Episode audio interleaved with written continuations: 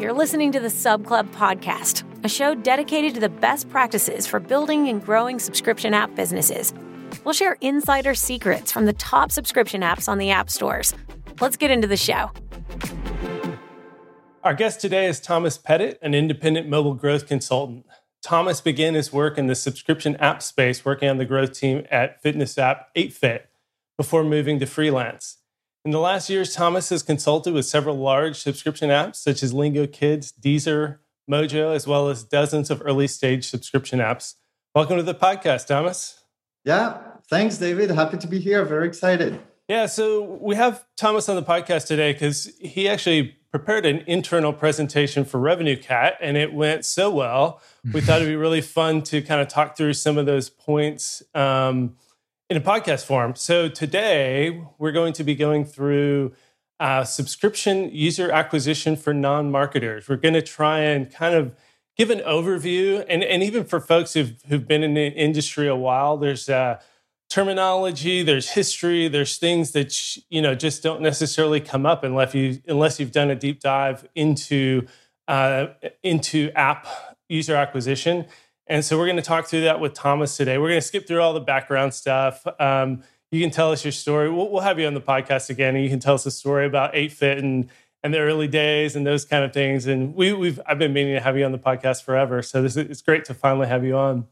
But yeah, so what we wanted to dive into today was just talking about paid acquisition in relation to app growth and uh, all the other aspects of, of marketing and app growth um, and so, a great place to kick that off would be just the role of paid acquisition and the different kind of channels that that an app should be looking at, uh, and then we can get through all the um, all the details of everything else. Yeah, cool. If I have to say, there's a very brief thing about that. The first one is I really want to call it acquisition because I consider marketing or growth to be much broader fields and having other other parts are also very interesting, but not the topic necessarily for today.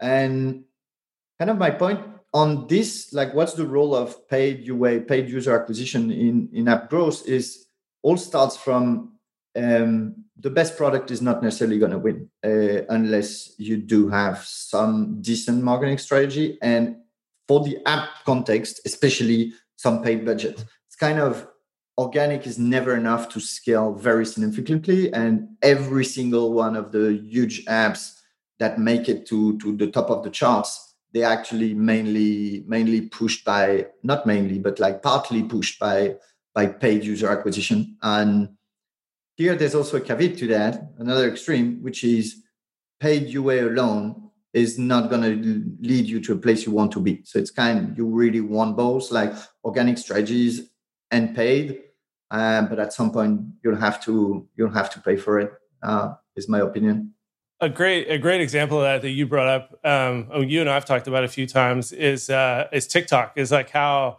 i mean they they were like one of the most viral apps of the last you know five years ten ever. years i mean ever yeah. And yet they spent what a billion dollars in user acquisition.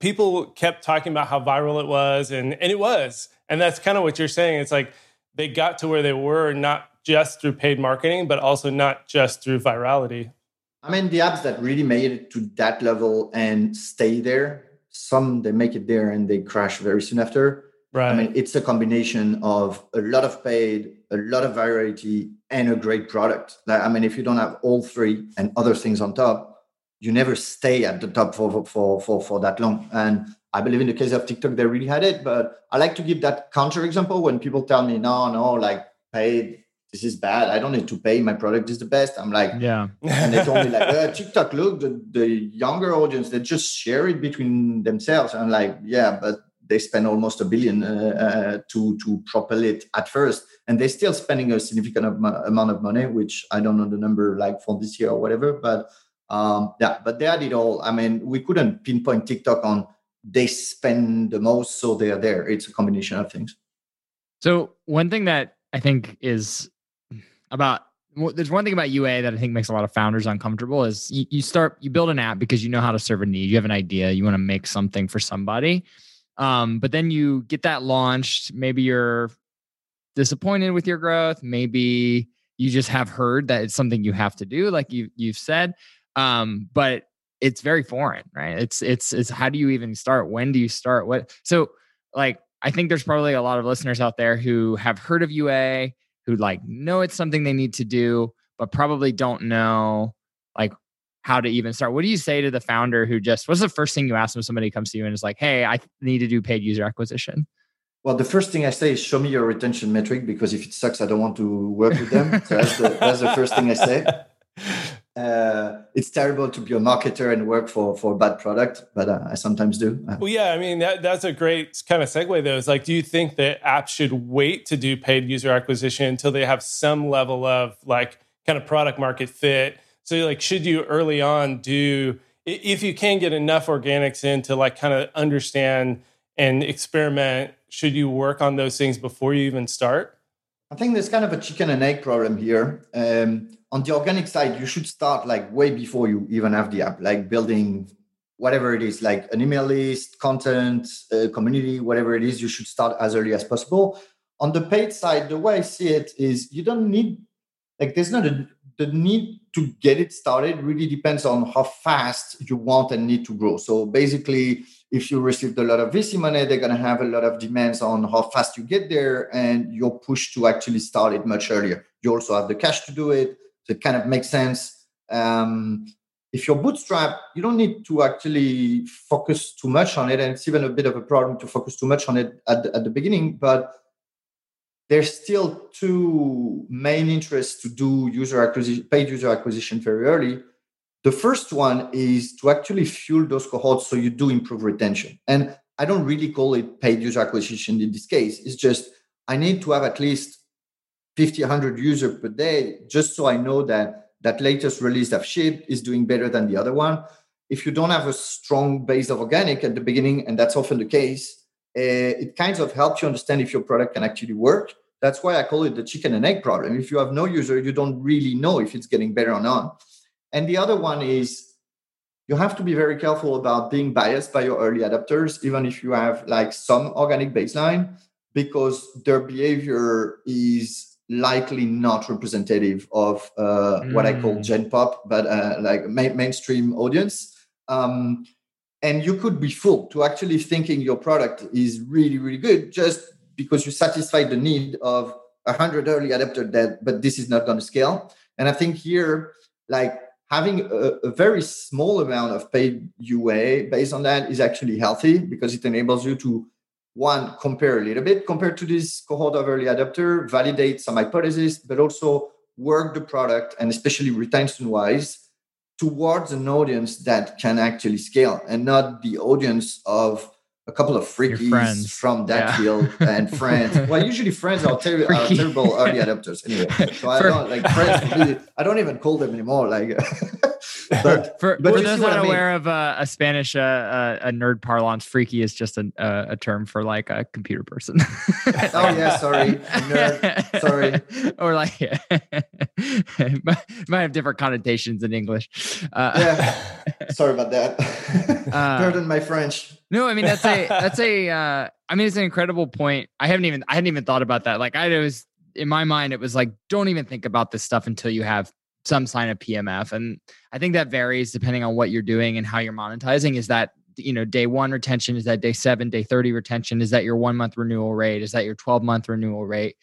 I think that's going to be really depend. And correct me here, Thomas, but like I think that's really just going to depend on your app, your business, like whatever.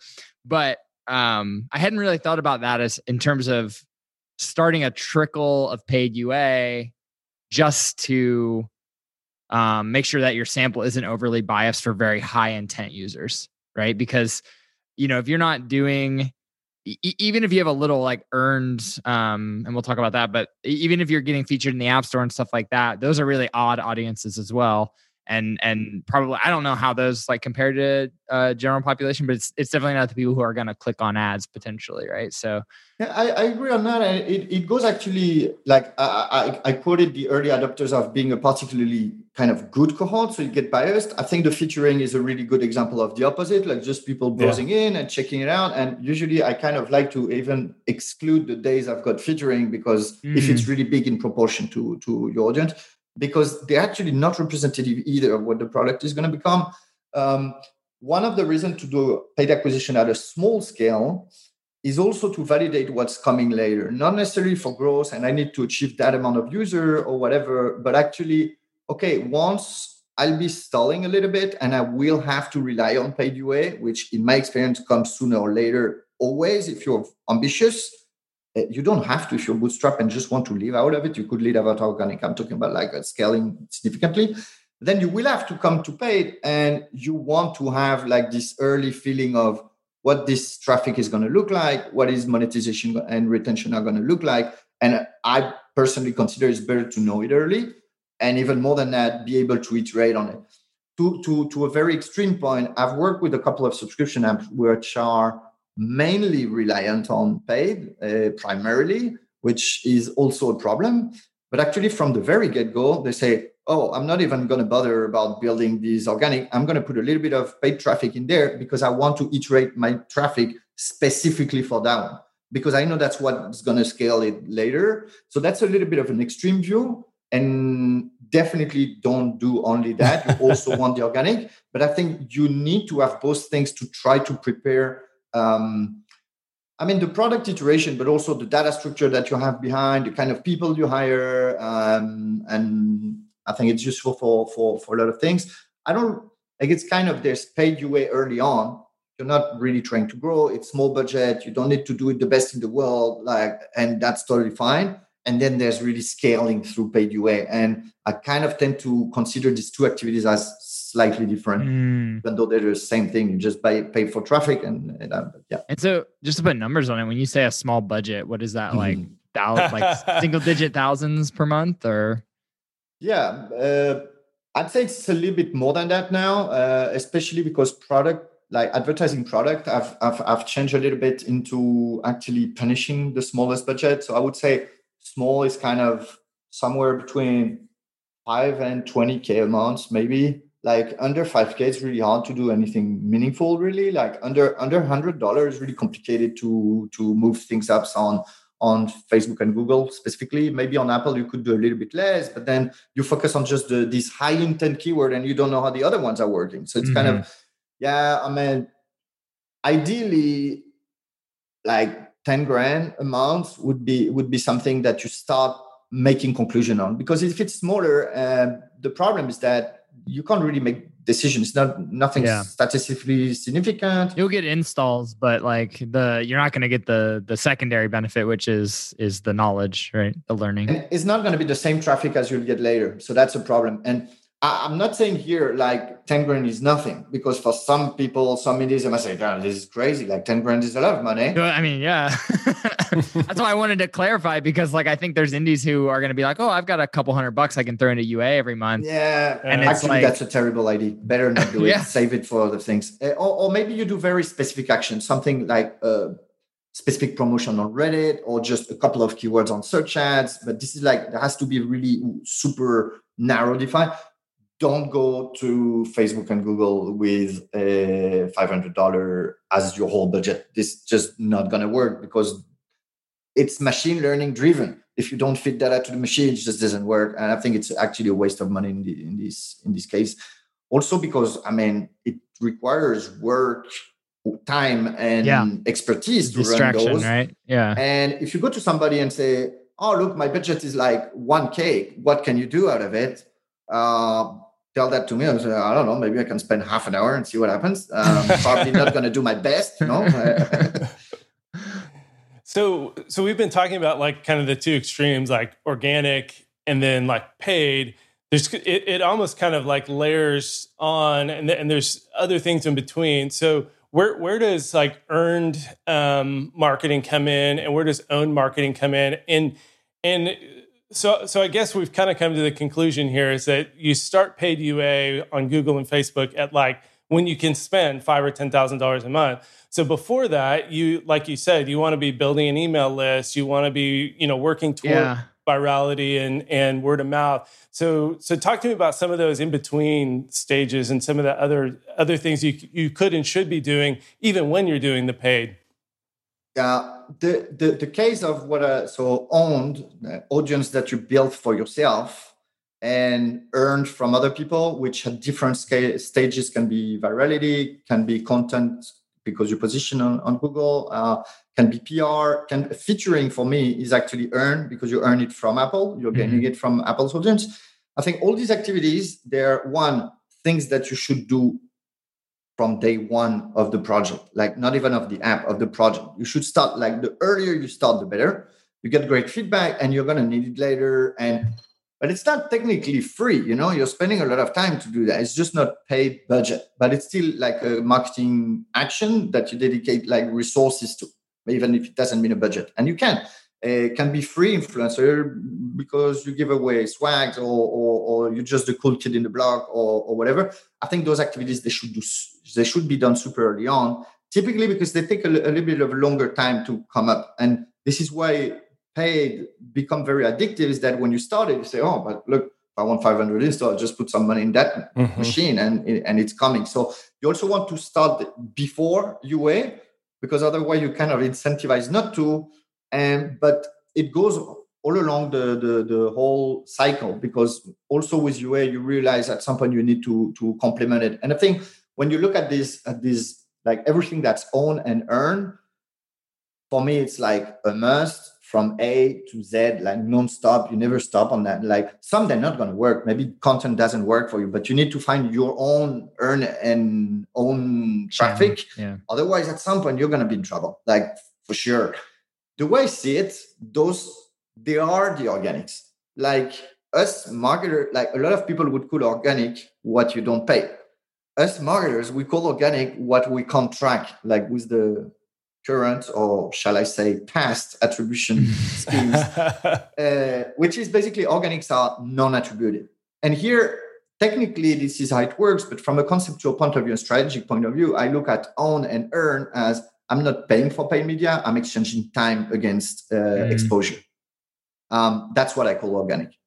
And it depends how you where you get that time because like you know if you're if you do have a content engine you could be paying for it right and it it it is just like a it's a more distanced, removed form of of pain. But but as you say, like nothing, no, unless unless you happen to you know trip into the best app store feature with no work, which doesn't really happen. Um, I think that's one. I think that's maybe one misconception for absolute like newbies on the app store is the folks that are getting featured they're putting in the biz dev relations with Apple. Like they're they have they're they're they're pulling the levers. They're you know making sure when Apple says jump, they jump to give them what they need Uh, when in my past life at elevate this was our this was our strategy for the first two years. We did not have paid ua we did not have any like really owned media. We had like you know our twitters and whatever and stuff like that but they weren't really big sources for us. It was literally like biz dev with apple. What does apple want? How can we get featured? And it worked for us. We got app of the year. We got editor's choice. We did we basically like got, did the whole round. But to your point talking about this transition at some point the party was over. right? At some yep. point, Apple was like, "Yeah, Elevate, you were the 2014's hot thing, right?" And now, um, that's when we had to kind of like scramble and and and and move to a more sustained UA strategy. And you know, talking about some of those other channels like content or community, those are things you actually own, and those are compounding. So I would even say, you know, as good and pop and as hot as the features can be, getting that editor's choice badge. I don't know if they still do that on the App Store, but they do. They do.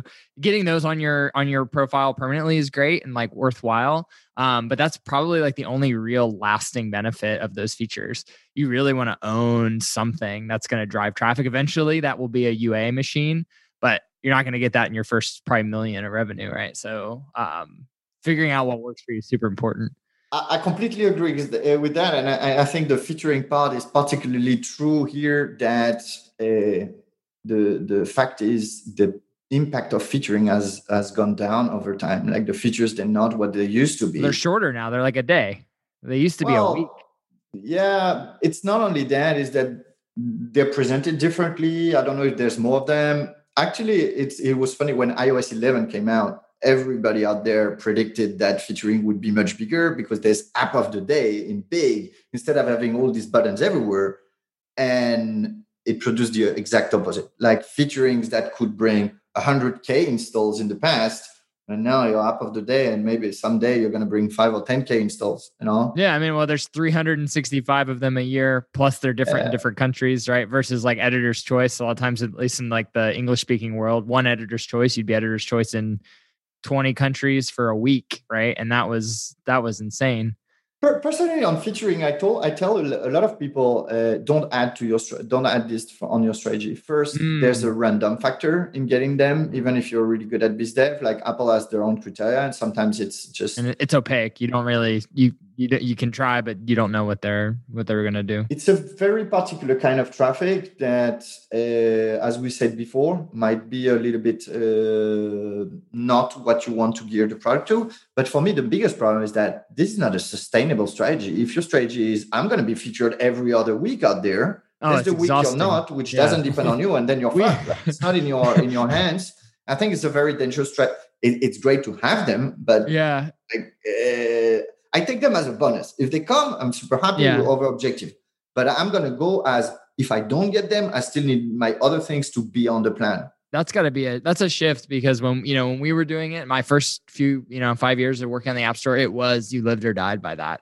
Um, yeah. and but but absolutely to your point, like we and and no knocks on our strategy at Elevate. We were just doing what worked, but like we spent a lot of times chasing things that Apple wanted and not necessarily using like a user centric feedback loop.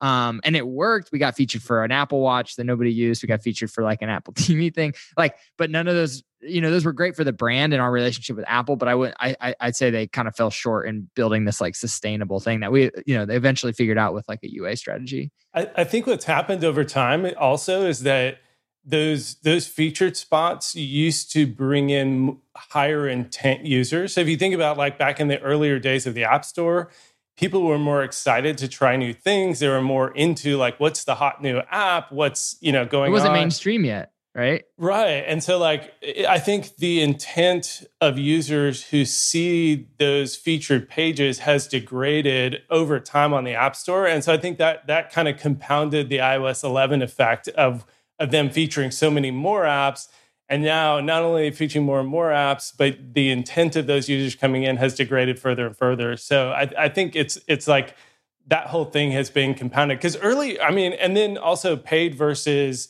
uh, subscription and things like that. Because like in the early days, like you know, people would drop three, five bucks just to check out a paid app, and so when you could capture that money up front just to satisfy their curiosity, that looked really different than like, oh, now they're curious, but you got to turn that curious curiosity into uh, a subscriber, which is a really different funnel. Curiosity as intent is much better captured paid up front. It's harder to drive an impulse purchase of a subscription, you know? Right. Like that's exactly. it's a longer term relationship. And I, I haven't thought about that. I was I was also kind of wondering, and uh, you know, I'll ask if one of you know, uh, and if not, it'll just be an interesting philosophical question. But uh, does does does Apple or do does, do outside analysts have any sense of how many like installs off the App Store are are like purely that browse? Like, hmm, let me open the App Store with an undirected interest in apps broadly. They do. Versus versus like it's driven maybe not directly through a click, but through like a very intended like I'm opening the App Store to install X or like satisfy a need. Do, do, is there data out there on this? Like well, Apple has data on this. Maybe they do.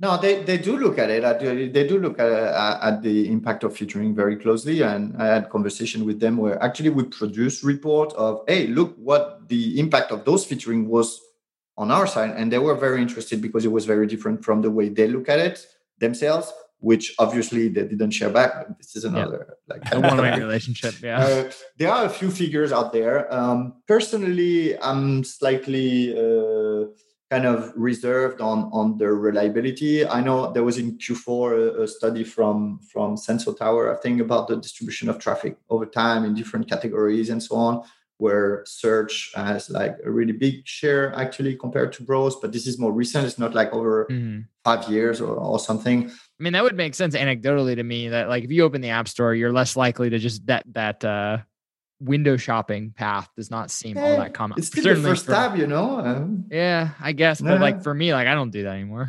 like I maybe I used to at some point, but like I don't yeah. spend a lot of time just walking the aisles of the app store like I used to. It's just a reality that the featuring they're not what you what they used to be. But and it leads me to a very very interesting consideration here, which is let's caricature a little bit and say you are your your own experience, Jacob, is on the first era of the App Store, kind of 2010 to 15, which was massively driven by featurings, uh, big curiosity, early adopters on the iPhone. I think a lot less competition because then you would see a fitness app feature. It's probably your first fitness app. Now you see one feature and you already tried eight of them, so your perception is completely different. And there was also a lot of paid traffic, but that the nature of it was very different. A lot of instant traffic, everything done on CPI, blah blah blah. And my experience is kind of from the second era, uh, more or less 2015 to 2020, where almost Facebook took control over distribution. Were paid in in Facebook, and then later Google and TikTok and others has really taken a really big share of of discovery on the App Store and it leads to a point where I think it's an unintended, it's not the main reason, but we're about to enter a new era. Uh, in marketing, because attribution is changing, this is related to the privacy change that Apple is pushing. Um, but I think it would change fundamentally the playbook of how to succeed. And it's kind of elevate 2010, 15, how to succeed. I've got lots of featuring. Uh, I capture traffic early on. It's cheap traffic, CPI install. And then you move to the 2015, 2020. How do I go for it? I raise VC money, I put it on Facebook, um, and I scale through paid, and I'm and I make like I have to make the unit economics of this work, and uh, we might be entering in a, a, new era. There's a lot more complicated because there's more there's more competition and and acquisition is different. Well, I think this playbook is actually about to be reshuffled. It's kind of the last five six years of experience I have I'm not sure how relevant they're going to be in two years, actually. Um, yeah. I think we're about to have a, a, a, very big change on this, partly related by uh, Apple's own change, but also the market is moving a lot, and I think there's there's something very new coming. So maybe in five years we'll have a new guest to like, oh look, Jacob and Thomas, and the old dudes there, like just staring, yeah, confusedly. so yeah, and I, I think it was great that we started with this more holistic look because I think you're right. I think these things are going to be more important. So many apps did just over the last five years jumped right to the paid marketing. They don't have you know owned interest. They don't focus enough on earned uh, interest. But let's jump back into the paid side because as we you know discussed from the beginning, like even as you do all those other things, you really do need to start paying for traffic. So so first, let's talk about what like what a typical UA manager has done the last five years and talk about you know how we look at success and then move on from there. So so what's the what's the the, the job of a ua manager? I'd say here the era were slightly different like the, the job of a ua manager already shifted uh, quite radically. Uh, and if i had to put a specific date on it i would say around 2018 maybe which is basically basically the tipping point where automation made by the networks on Facebook and Google has really taken over a large part of what used to be the job of a UA manager, which was creating a lot of segments of audience and adjusting bids for every single one of them, adjusting creative for every single one of them. And slowly, uh, mostly by, by Facebook with like the event optimization, which we can discuss on, it's a bit technical, doesn't matter. Like Facebook first, Google second, almost everybody now I actually did not, hey, but actually we can do this with machine a lot better than all you guys human. And so I called the old job of UA manager. Uh, I often I often called it behavior like intraday trading. We were traders from mm. the 80s, you know, like buying stocks here almost with the hand. I mean, I was on computer obviously, but like, and really about focusing on small pockets of audience and oh, for that pocket of audience, I can pay X. And for that pocket of audience, I can, I can pay Y. And from there, we saw a lot of companies building like uh, the first like solid data sets behind to actually do it. But it's the network who have taken a lot of the automation on their side. I mean, there's a lot of things to automate on the developer side, but the networks have done it for us. And it kind of led to what I was doing in 2015 and 16, a little bit 17, is actually dead now. Like I, I, I wouldn't have to do any of it because the network said i can target the audience for you i can know which creative is going to work for which user specifically and obviously they've got a lot more data points on that they kind of completely automated the ua manager and i would even go further and say commoditized it Like it's a much harder job to be a great UA manager today than it used to be. Also mean that the ones who are, who are not really good, they're much better at it today. But um, for me, it was a bit frustrating because I was feeling that I was taking uh, over the toy that worked well for me. but then you have to realize where it's going. It's not that the UA manager role vanish; it just it evolved into different thing. I have a presentation on my SlideShare that we can link about about this evolution of specifically the role of of, of the person ma- uh, managing that. But it's basically a lot more strategic. You need to think a lot more than before. There was a lot of acting like bluntly be more of a data analyst, like to kind of feed those machine better events than you used to because we were doing it manually and simple events would do. But now you need to be a lot more like tactical about um, the data you're feeding back to to those networks. And the one that is actually the core of a, the job of a UA manager today is producing, testing, and deploying creative. And this is, I would even say, if I take, I don't know, a 40 hours week, might be a little bit more in the US, but doesn't matter. Uh, 30 of them are spent on creative, on coming with new mm. ID, looking at results, iterating, like ex- maybe finding a new agency, maybe maybe even discussing with an influencer has partly become I actually want the creative for pay. Like I want the influencer to put to to to publish. I even know people, a lot of people who pay the influencer, they don't even want to to them to post it. They just say, I want the creative and you even negotiate okay i can use this creative up to a million impression or to up to three months or whatever and influencers do that. What i mean here is that the creative is the biggest biggest biggest part of of the job of a ua manager today. This is where it's done. Designer marketing designers typically uh, don't come from this background so they kind of like have the knowledge of how the platform works and translate it into specs and instruction and insights from the past to designers because typically marketers are terrible designers. Um, so they have to come up with the idea and and and make the relationship with the numbers. And this is like the by far the biggest part of a of a ua manager job today. Mm. like um, bit of a strategy of distribution but that seems more uh more of a good division of labor between machines and human right? Yeah because so far we haven't fully automated the creative yet so this is where there's still space to move but actually we're getting there you know uh, slowly there's a there's one party i mean I, I don't care about the publicity i own no shares or interest and i don't even know them but i'm hearing a few companies that are starting to automate creative in a very very efficient mm. way one is copy.ai for copy, and one that I'm seeing grow a lot is uh, Pencil. I think it's trypencil.com or something like that. Where basically you send a few assets and they auto create like a number of variants. Um, I think the next step of that, I presented this a, a year ago or something, is Google has a predictive model to know which creative uh, are going to work or not. But basically, the whole creative job today is uh, still a human task, but part of it is also going to be be automated. Um, Real quick um, before we move on, uh, uh, so we've talked about like all the different parts of marketing in, in a typical app, you know, early stage app especially.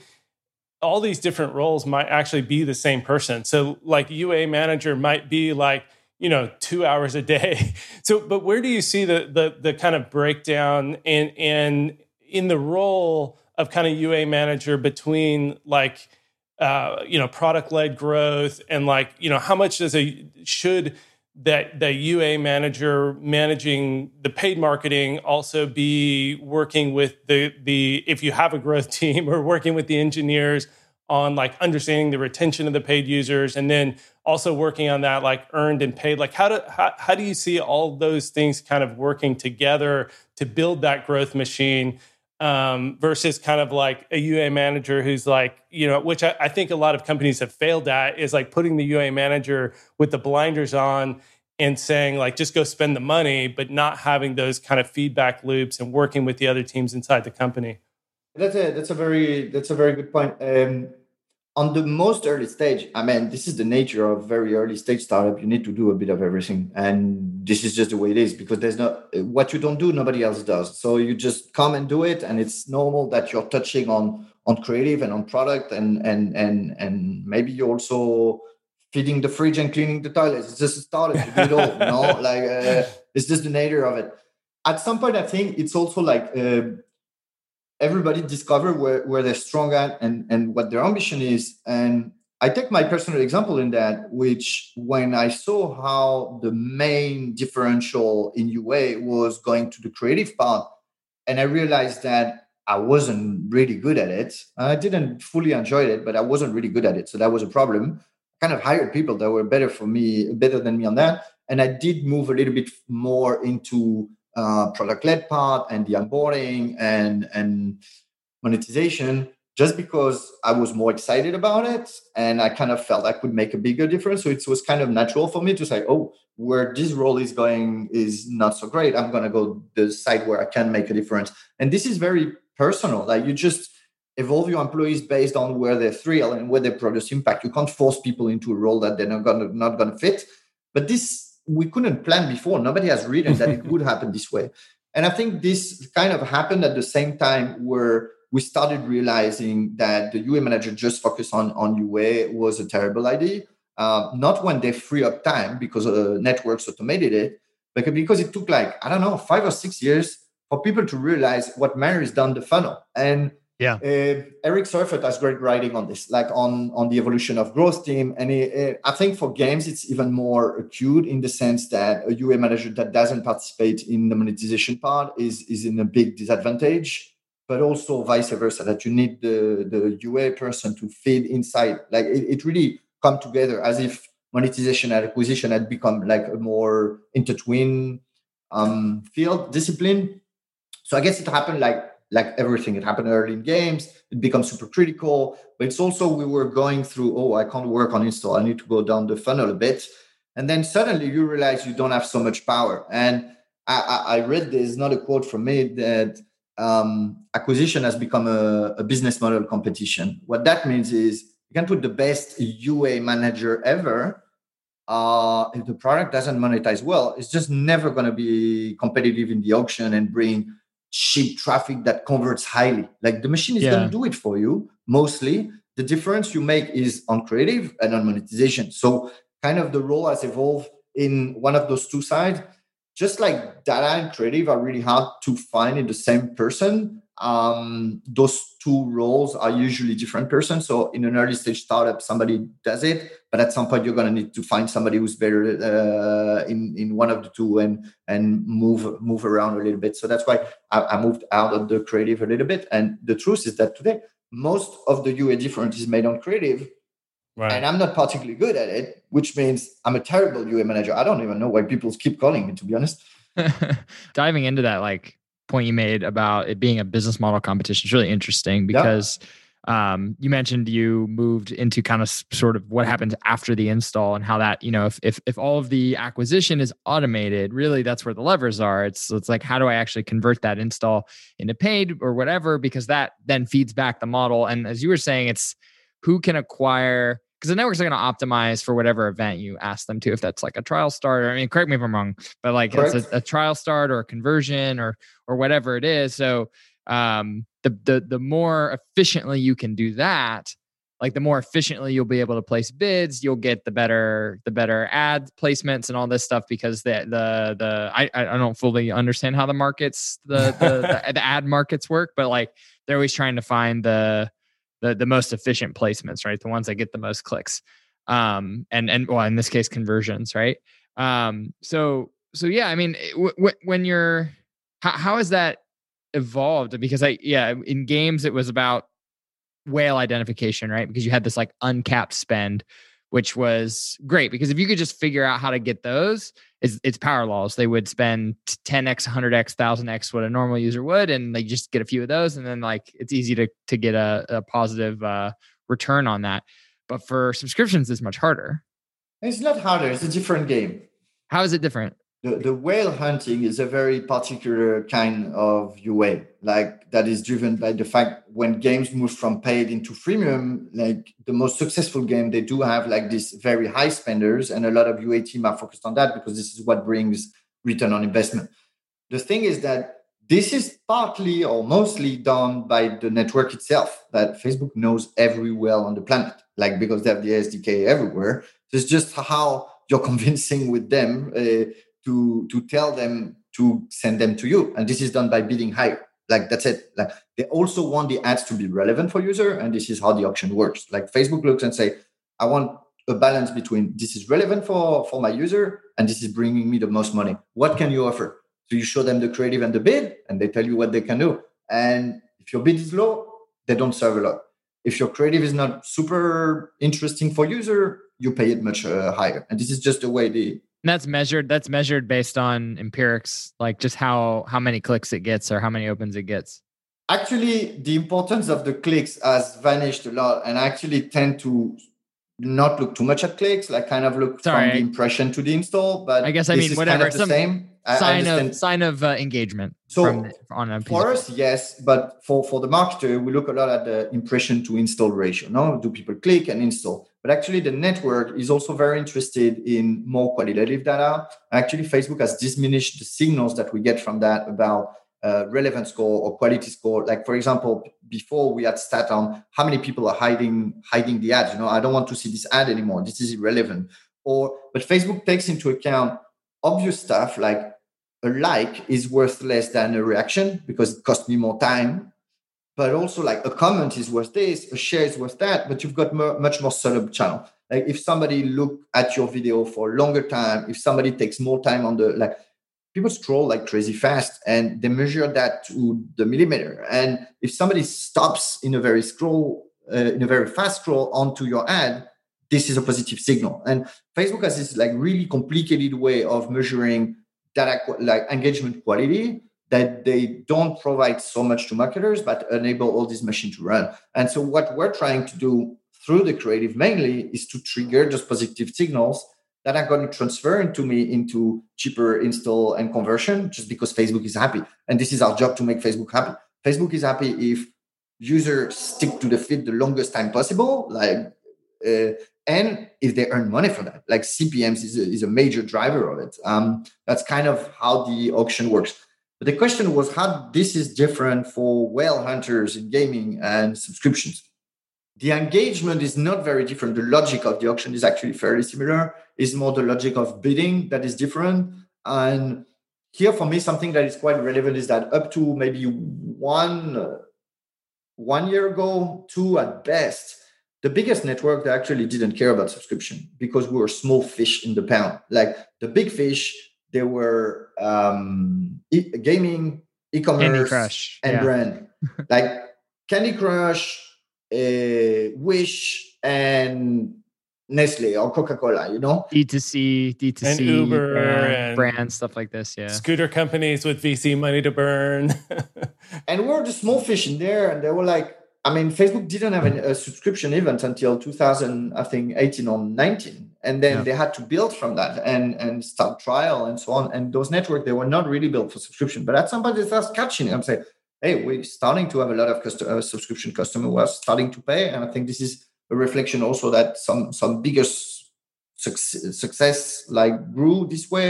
Uh, Calm being worth billions and so on, which three years ago didn't exist. So the network, they're like not interested. So that came very late, and they still have to tweak the platform into something that is not fully fitted.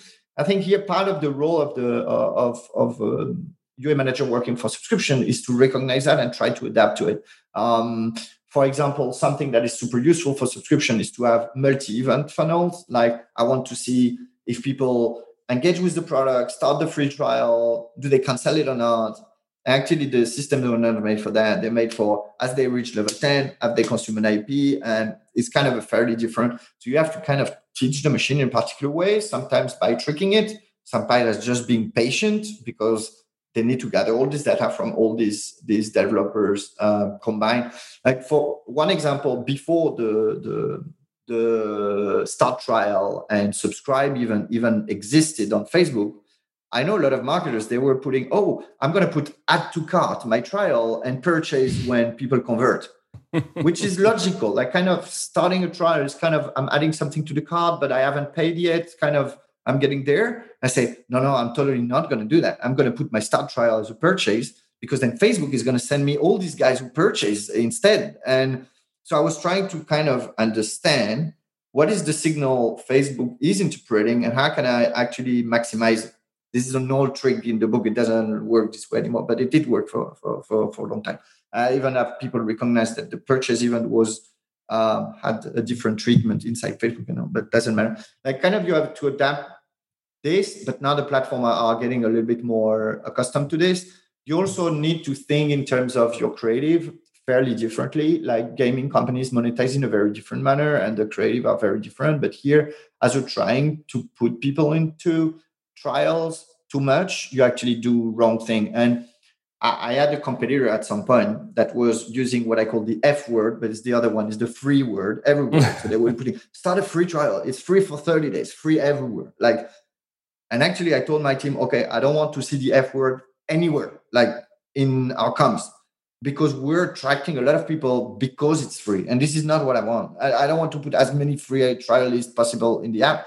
I want people to get convinced by the USP and end up paying for it. So we're not going to use free anymore. Like it is on the paywall somewhere. I don't know. I can't remember, but in, in external communications. So I took the opposite stand because I was like, we're, we're completely like every time we do it, the funnel looks a way that is we're, we're churning too many users here. I prefer to have less of them coming in but um, also saturates the audience less. You know, like so. Yes, that's the kind of adaptation maybe you want to do, like to think about our case is is particular. Um, I mean, that's the kind of stuff you're talking about, like the role of UA as like a tactical role, right? Is moving up. Is it's it's no longer this like bid management game. It is now it is now looking at data, understanding the technicalities of these networks, and then like applying like some product thinking and intuition about like how that's received like how the product is is displayed and like how that will affect you know obviously you're never going to know the internal workings 100% but you can you can you know make some in, in intelligent guesses and then measure right yeah good luck trying to reverse engineer facebook algorithm yeah I, I did want to kind of jump into a few of the specifics because I, I, I, and and you know we don't have uh, unlimited time here, uh, and I wanted to get to the transition with uh, app tracking transparency and everything. So let's go real through real quick through kind of the dynamics. So we talked about like, you know, Facebook's trying to optimize for engagement. They want people to to slow down on their scrolling when they see your ad. And then they tap on your ad, okay, great. And then you send them to the App Store, and then the App Store is a big black box. And then on the other end, you you start measuring the, you know, their early engagement, their free trial start, the other metrics. So talk to me about like how things have worked going from you know impression to black box to you know finding metrics at work uh, and then we can go on to to like how all that's changing. Something that a lot of people outside of the, the the app world don't fully understand is that attribution is very unique in the sense that there is an intermediary between like the ad and my product which is like the this this the store the black box where they they're not going to pass parameters the same way. There's no pixel there's no cookie like all of this doesn't exist in the app world. And it's kind of 10 years ago more or less uh, the first mmp emerged. I think both Adjust and AppsFlyer emerged around 2011 if i'm correct. Might be 2010 or 12 but doesn't matter. Where there was this needs of marketers of I need to understand where these installs are coming from. I can't just extrapolate. And they actually develop systems that look at oh what's happening before people enter the store and what's happening after and give us that information over time the system evolved but it was kind of a bit of a workaround and over time the system evolved uh, based on this company got a lot better at doing it and found better ways of doing it like they really work hard towards that based on Apple made evolution. The IDFA was not there at the time. It was another identifier. But if we look at the last sort of five, six years, the IDFA has been the, the, the primary driver of attribution because it was cleaner than other methods. So basically, Facebook knows the IDFA of those users, and so does Google. I mean, I say Facebook here, it's literally any network. And when you open the app, the an intermediary see, oh, there's the SDF, uh, DSIDFA, and they've been there also so that developers don't do tricky things with the with the IDFA of of on the platform. And so they have this role that was absolutely critical for marketers. I mean, if MMPs are not there, we just couldn't work. But also, like Facebook was growing, marketers got mad with that, and it just worked for a long time. Even though we recognize, like, nah, it's not ideal, but we've got nothing else up to the point that it became a little bit critical because the IDFA could be used for other usages than that, um, data brokers and others, location data, audience reselling, and a lot of things. And I don't know what's the real motivation of Apple, but clearly they say, I, I want users to consent for that. And the big change coming is the IDFA doesn't die. It's just you need consent to use it.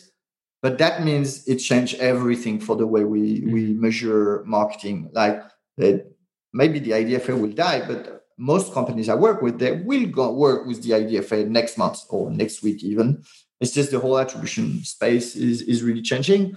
And I think here it also participates in the fact that the playbook is going to change. Like, uh, yeah, this is this is a really defining moment for for the mobile industry because it's so massively driven by paid, and the way to execute paid is about to be entirely disrupted. It's not going to die. People are still going to spend money to acquire user. It's just going to be done in a very very different way. What um so so I I not having the exact language in front of me, like what keeps so like for a Facebook install, for instance, like absent of IDFA, I click on a Facebook ad and Instagram. I go to the App Store. I open up an app that uh, I, I probably has the Facebook SDK in it as well. Is is Facebook able to do attribution just based on their own sources? No. Is that a technical limitation or is that um, a policy limitation? I'd say a bit of both, actually. From a technical point of view, it's not entirely reliable. W- without the IDFA, it's not entirely. They can do fingerprinting exactly. and stuff, but it's not 100% reliable. That's why the IDFA was so important, is because yeah. it, it it did allow that. Actually, it's interesting that if we caricaturize, it's not uh, entirely true, but the way attribution is done today is if the IDFA is there, we're definitely going to use it. Right. If it's not there, some networks choose not to attribute anything or to go to fingerprinting. Well, in some case, well, yeah, more or less. But if you take Facebook in particular, say, no, we're not going to do any fingerprinting. It's the IDFA is there, we attribute. The IDFA is not there. Technically, they're not even showing the ads to those users. They're showing other ads. They're showing web ads uh, to those users um, because they didn't want to do it. Was it policy? Maybe it technically the reliability is just not the same like mm. and there's a lot of network doing it and the reliability is not entirely bad so you don't you don't think like uh i mean i'm just sitting here like i know facebook if i show up to a party with somebody they know that i was there right and like that's literally just from using like nat traversal and ip data. So i have to think that you know facebook maybe they won't this is first party data. Inside facebook right? Yes. Yeah but but once you install that other app they're not allowed to collect it. That that's what the policy side of things is is that they can't mingle the first party data they have inside Facebook with third party data in that they collected it with their own SDK, but they collected it inside a third party app. And that's the policy break that Apple's creating. And I guess I guess what I'm speculating here is how does how do how does Facebook even internally enforce that they are not using the fact that they right, well know right. if I open Instagram and then I open an app with the Facebook SDK, there is no way in heck that they aren't associating me together between those two apps. Like, I mean, speculation, speculation. Don't sue They've me. They've been associating you forever, but they won't anymore. Right. And so yeah. so so basically because of an Apple policy, mm-hmm. they're going to have to go into their systems and and you can see why they're they're thrashing so much against this, right? Because they, they I mean, I imagine that's how Facebook's whole game is identity, right? They they know who you are where you are and what you're doing in, in as many uh, places as possible. So like, um, yeah, I'm really curious. I mean, and how, how does Apple even enforce this, right? Like, how do they know what Facebook's doing to, to, to optimize ads in the, in the back end? In the, in the case of Facebook, I think it's been pretty clear through the communication they've made and the options that they offer advertiser in the new era that's coming without uh, open IDFA, to, to put it this way, that they will respect, like they don't want to cross any line with Apple. Like mm. they've made it pretty clear. So let's say they will even have the technical ability to fully sort of match you but that would infringe ATT, which is not you can't yeah. collect the IDFA, is you can't match data between apps.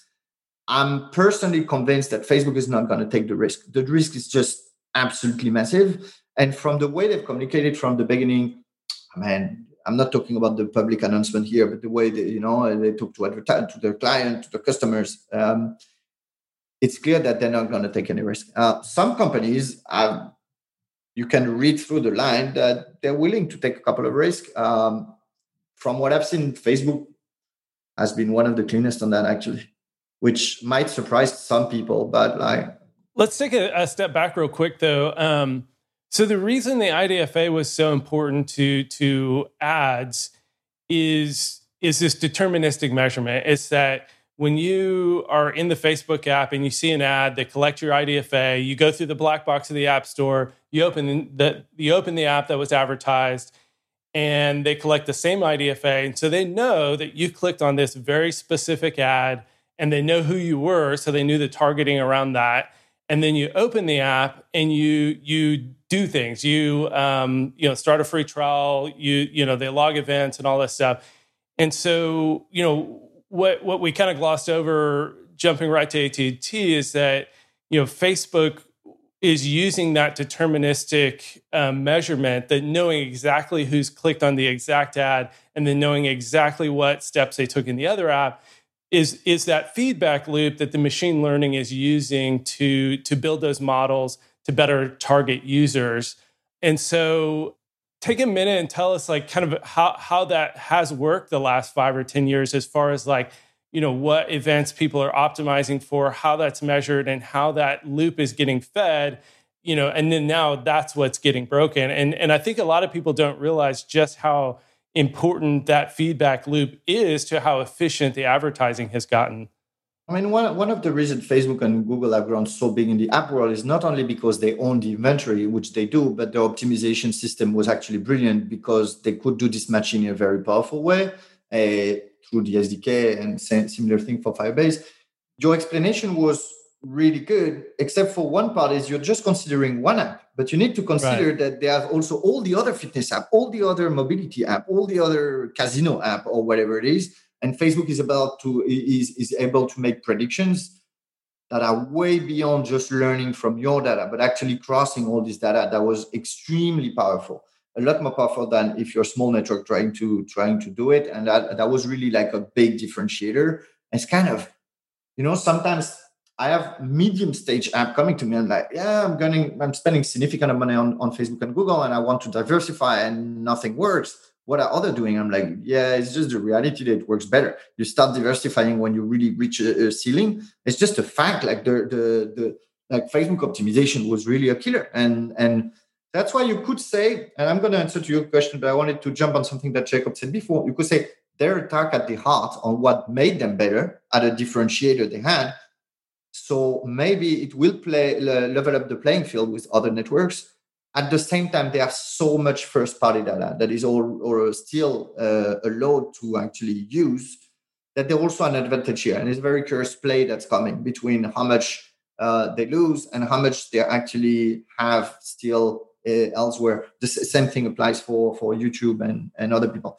But to answer your question, like not everybody uses the same event because of stage, because of strategies, also because of volume. Like you can't optimize for a super deep event if your budget is $100 a day. Just because you're going to give the machine one event a day it's never going to work. So you need to work a little bit with i wanted basically the way i see this event and sometimes I, I tell people don't listen to me telling you you're going to have to use the free trial or the first purchase. Just forget your conception and you need to figure out what is the event that has enough completion for the network to learn which is probably somewhere between, depending your budget, 5 and 25%, depending your budget, but enough correlation to long-term goals, which for many people are LTV, but you could add retention or some variety signals or others.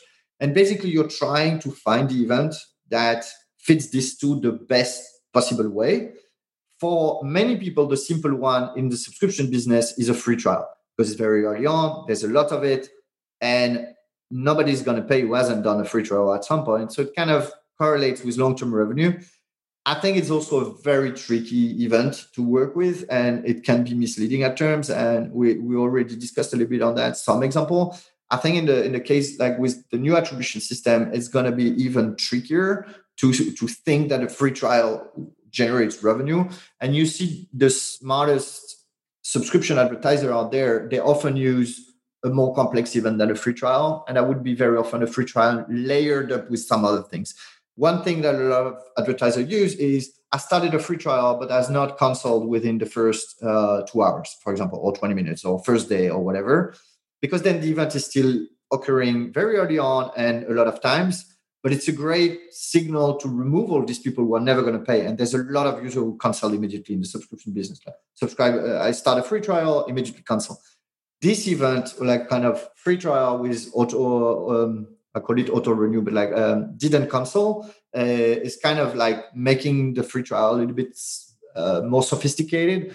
And then each app will have its own other layers because for some people it's going to be I started a trial, a free trial and done two meditation in the first two days, or I started a free trial and has done this or has not done that or has not clicked to support or for some people it's age if you collect it at, at the onboarding like it's just the fact that the younger you are the less free trial to payment conversion you get. So some people uh, when i was at 8fit we were only sending to google and facebook free trial from people over 18 or 21 i can't remember um, uh, because we didn't want the free trial of people 15 years old because they all know all cancel the free trial all the time um, so f- then for every app, like kind of the free trial is kind of a very common one, but for every app there will be like uh, layers on top.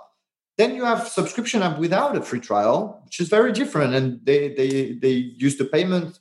Sometimes the payment is just not enough. I had one of those cases, an app that's not using free trial, doesn't have like a massive massive budget. It's as if they try to send a subscription, it's just not enough for the machine to learn from it and optimize. And they have to find earlier signals in the app like what did they answer the onboarding? Did they relaunch the app? Have they set up for example accepting the notification is a great signal. So you try to it's not the event you're going to use to optimize but you try to mix up those signals to create something that you can feed back to the machine which is not flexible at all because they usually ask send me one event i don't like to call it event because it can be a combination of things it can be as accepted the push or invited a friend or this. And then you bundle this into an event and you tell Facebook, oh, this is my event. But then you start getting into custom things that Facebook interprets not as good. Whether if you have a free trial purchase, they've seen this event in all the other apps. Oh, and this oh, right. is where I corrected you on your assumption that you said at the beginning was fully exact, but for only one app. And actually, the power of those network is they see all the other apps. So if you tell them exactly what they're seeing elsewhere and you say it the same way, it also has a benefit. And sometimes going too custom, even if it's the best thing you can do from data analysis part point and the, the regression is better and everything, maybe it's not the best one for the network because the network struggle to actually interpret it, which is something that is coming at a, even a bigger scale today where this conversion value of uh, SKAd network, which is Apple attribution system, are needs to be translated to the network so they understand what, what there is. Um, usually MMPs do that because networks don't want every single advertiser oh, my conversion number 13 is actually a purchase and number mm-hmm. 11 is a sign up. I, say, I don't want to hear about that. Uh, so make me a mapping of the event because the network wants events categorization to be able to make like their the model work. So here I'm saying using the free trial is okay using customization on top is great. Be careful not to customize too far because you might have the price of it at some point. Yeah, that makes a lot of sense. So, so yeah, and then just to to to recap a little bit, since time is getting short. Um, so we you know we had this this era where with deterministic measurement those feedback loops to teach facebook that hey this these are the events that really matter was very efficient and very effective. And now with app tracking transparency, Apple is requiring apps to request permission for the IDFA, which means if if they don't request permission, then they're not going to get that deterministic. And then even if they do, they're probably only going to get maybe 30% of people are going to opt in. So 30% of your traffic, you're going to be able to keep running some of that deterministic. But then now Apple introduced SKAd Network, and you kind of talked about it for for a minute, and and that's kind of Apple's new solution for for ad measurement is that you know SKAd Network will uh, you can run a campaign. you can get reports back on the installs and then there's this conversion value which is supposed to kind of take the place of some of this like deterministic uh, um, ad measurement um, but there's a lot of limits around that around the, the hours we don't need to get into all the details today um, but but in a, in in broad strokes how do you see the limitations of sk ad network and the blend of traffic you know, you were saying a lot of the people that you work with probably are going to ask for permission. So they're going to get some, you know, but uh, uh, up to 30, 40% of their user base is going to kind of be still in this old model where you can measure everything. Um, but how do you see the blend going as far as like how useful SKAd network is going to be and, and how things are going to go with the being able to feed the model relevant data using SKAd network? So regardless of who's going to do what and how they're going to operate, SKAd network is the fundamental basis for attribution. Like there's no replacement to it. Everybody's going to use it. Well, actually, maybe not Google, but that's a long conversation. Like every advertiser is going to use it. And the, the consented cohorts, so the people who accept to share their data, you can modelize from it.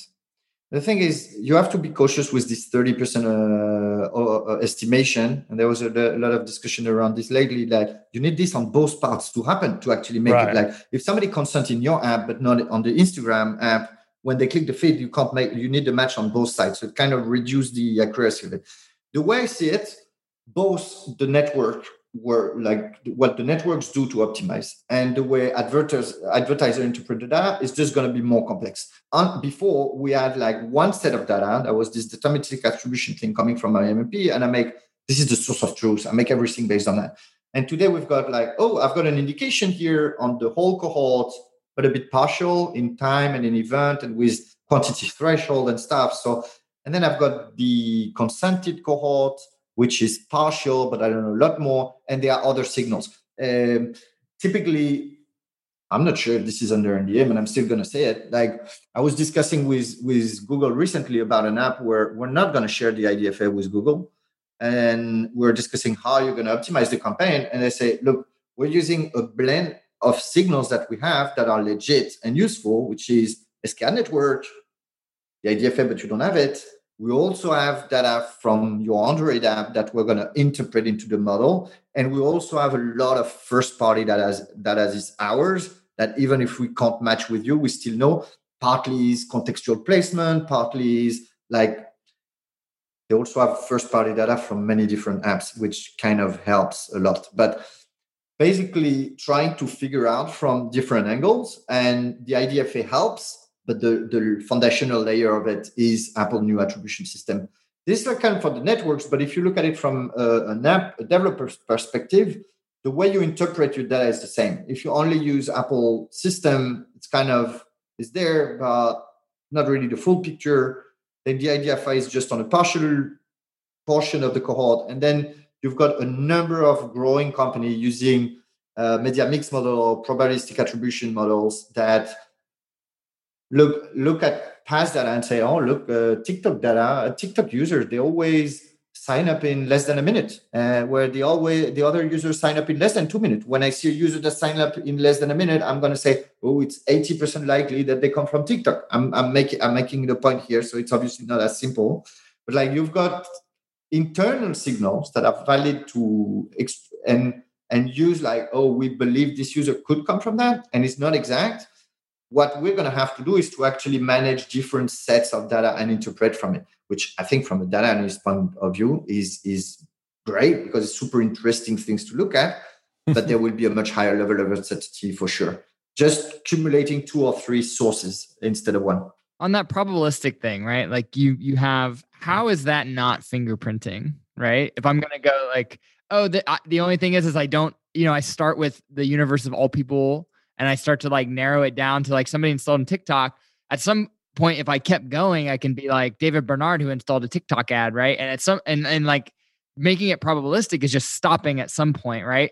Who why how what stops Google or Facebook from just keeping to drilling down, right? All the way, you know, because they probably have the data, right? To keep drilling down further and further.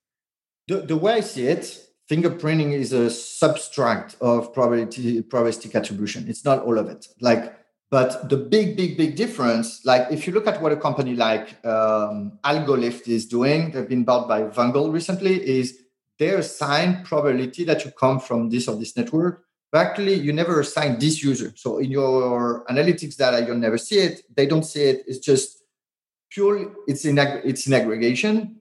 It's not like every one of them and i tell you like they're doing this they're doing that it's just this is the whole cohort this is what they're doing but not following them. Mm-hmm. and most importantly and this is the, the, the significant difference they don't track it with other things. Fingerprinting is i look at who clicked and who opened here whereas what AlgoLift is doing is they only look at what is happening inside your app and say well, let's assume these guys are coming from facebook but i'm not actually even tell you which guy it is. It's just like oh today we've got 500 install maybe 80 are coming from Facebook and maybe 30 are coming from TikTok, but they don't tell you this user is this user at any sure. point and they don't have this data. So the very and this is where there is an infringement on on Apple's policy or not. If you're using aggregated first party data, fully legit. If you're using individual data to cross with other products, other vendors, other web and apps, this is not legit. The, the, the line is pretty clear, actually. Yeah, but is Apple going to send in UN weapons inspectors? Like, I'm just curious.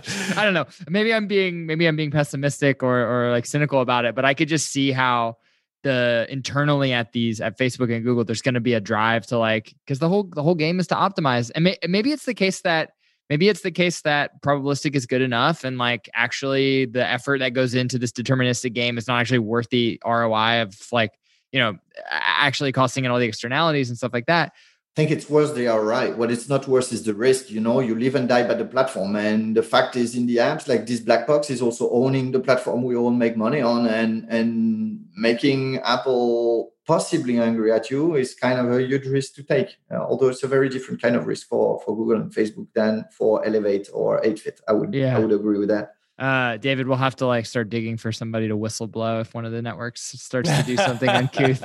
Do the whole like uh, shtick with the like uh, modified voice and the shadowy silhouette. Uh, but that we might have to wait a bit for that.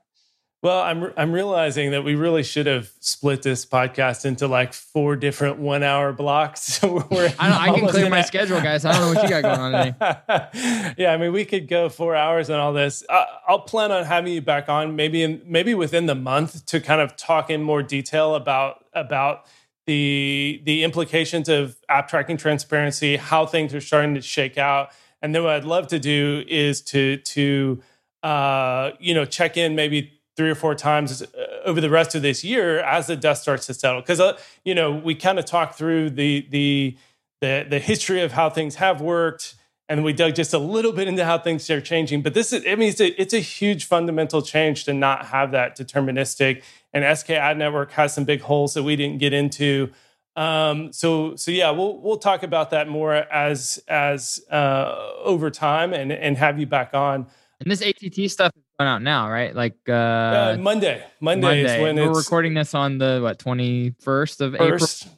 So a few days from now, it's going to go April out. April 26th, so. the bomb yeah. drops. Yeah, and we'll find out. We'll find out about it. Yeah, but ad- adoption is not from a day to another, you know. Yeah, so a quarter or two from now, we'll have a lot more answers. I feel like. Right, and so where what I was going to say is like in the like five minutes we have left. Um, I think in some ways it's great that we spent most of our time today talking about kind of the fundamentals of marketing and understanding where paid fits and and talking about how important it is to work on owned and earned uh, marketing and that you know layering UA on top of a, a crappy product is how a lot of these really crappy apps are going to unwind over the next three months because they can't get the same level of prediction. of a prediction that's making that work, and they don't have the backstop of of having good uh, PR, of having good you know an email list that they can they can target, and so so so maybe that's a, a good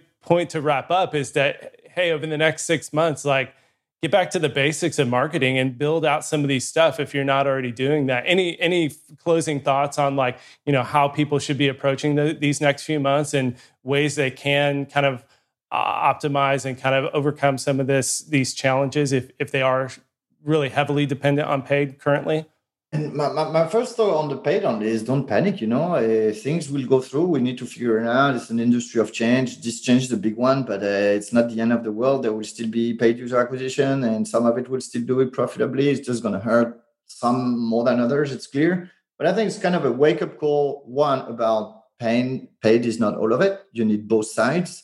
And two, uh, have you actually look at the impact of your marketing activity over the last years, all fully dependent on this IDFA thing that has great benefits, but also not. And I think it's a great time to revisit like exactly the impact of, of any kind of marketing activity, paid and not, and sort of review, revisit your view on attribution, revisit like as you stop a channel entirely, maybe it's actually you're going to realize that is more or less impact on other channels like codependencies. People are doing a lot of activities like maybe they're in your email list and they also see your ads on instagram and they also i don't know hear an influencer talk about your app. And we're going to like my message here rather like is is try to understand this interdependency better as you stop one. Let's say tomorrow you stop your facebook ads but you continue to do influencer and send your emails. Try to understand how those relate together. And i think you will get a much better view on the, uh, to assess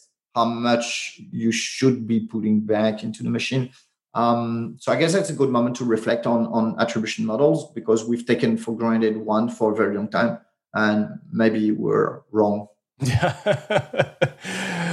well, this is this has been such a fascinating conversation. As I said, we'll have you back on multiple times throughout the year to kind of monitor what's going on and, and talk through all the implications and the new best practices and stuff. But um, I did want to wrap up just any, any um, uh, people can find you on Twitter, Thomas BCN. Anything else you you want to pitch? We do let our guests. Uh, anything you want to say to this amazing group of subscription app practitioners uh, about your work or anything all, else? All seventeen of them.